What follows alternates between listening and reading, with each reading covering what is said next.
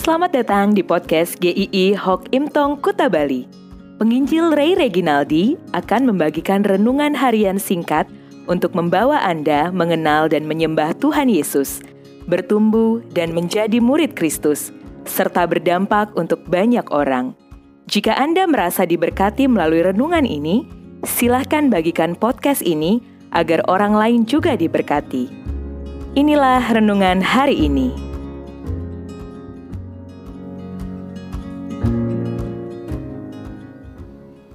Tidak terhentikan.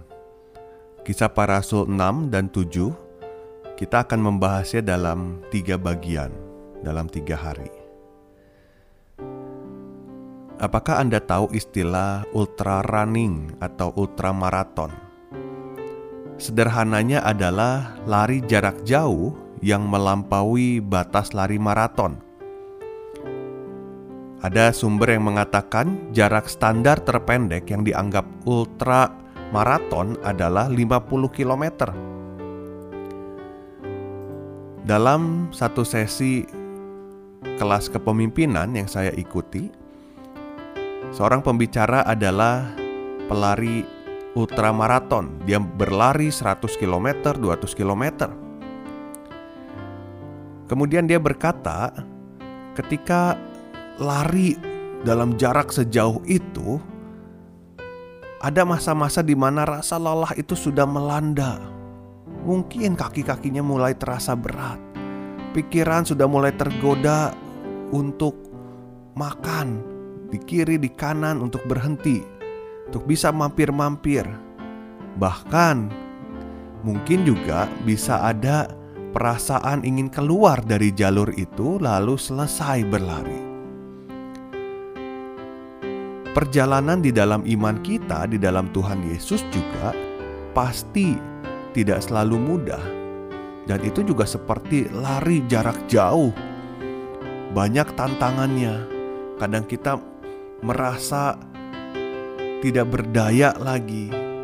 Kadang apa yang kita lakukan tidak sesuai dengan apa yang kita harapkan, apa yang kita doakan. Tapi jangan berhenti dulu mengatakan saya menyerah. Kita akan lihat kisah dari Stefanus ini. Stefanus yang hidup sebagai orang percaya pada saat itu dia melayani Tuhan, banyak tantangan-tantangan yang dihadapinya. Justru dia mendapatkan begitu banyak tantangan ketika pelayanannya hidupnya sedang on fire. Sedang sungguh-sungguh di dalam Tuhan menjadi berkat buat banyak orang. Ada orang yang mencoba menjatuhkan dia, menghentikan untuk Injil itu diberitakan. Sampai-sampai ada orang-orang yang dihasut untuk menuduhnya. Kemudian dia ditangkap, diadili di mahkamah agama. Tetapi justru di dalam tekanan itu, dia tidak terhentikan karena ada Roh Kudus di dalam hidupnya. Dikatakan di satu bagian, orang-orang melihat wajahnya bersinar seperti malaikat. Di dalam persidangan itu, orang-orang melihat wajahnya bersinar. Di dalam tekanan itu, Stefanus bersinar. Ada yang berkata, karena persekutuan dengan Tuhan yang begitu erat, seperti Musa pada masa yang lampau, maka itu tercermin dari wajahnya siapa kita sebenarnya akan sangat terlihat ketika diterpa dalam ujian iman.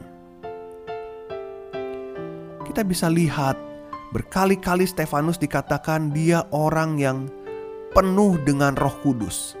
Dia bukan sekedar hidupnya ada Roh Kudus, tetapi penuh Roh Kudus.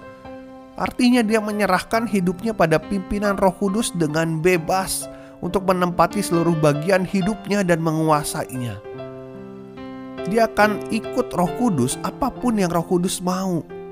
Dia berjalan ke mana pun Roh Kudus akan menuntunnya. Maka hidup penuh Roh Kudus buat Stefanus adalah perjalanan seumur hidup menundukkan diri pada Roh Kudus. Yang menarik, kalau kita perhatikan, adalah waktu dia sehat, waktu semua aman, waktu belum ada pertentangan, dicatat dia dipenuhi Roh Kudus. tetapi saat-saat terakhir hidupnya juga dikatakan lagi dia juga penuh dengan Roh Kudus. Jadi perjalanan selama hidupnya adalah perjalanan bersama Roh Kudus. Saya mau melanjutkan tentang kisah pelari ultra running itu. Ada salah satu pertanyaan kepada dirinya. Bagaimana Anda bisa tetap setia untuk berlari terus? Apakah karena Anda mencintainya, mencintai lari itu, karena lari jarak jauh itu bukan hanya sekedar untuk kepentingan sendiri, tapi untuk kepentingan publik juga untuk charity. Tetapi orang itu menjawab, dia tidak selalu mencintai lari itu. Capek lari jarak sejauh itu, melelahkan sekali.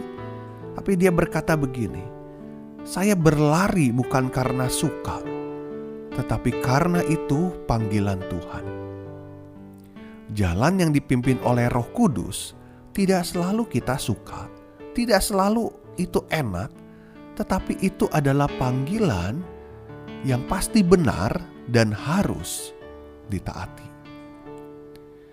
Mari kita berjalan di dalam pimpinan Roh Kudus sesuai dengan firman-Nya. Besok kita akan melanjutkan bagian yang kedua. Sampai jumpa.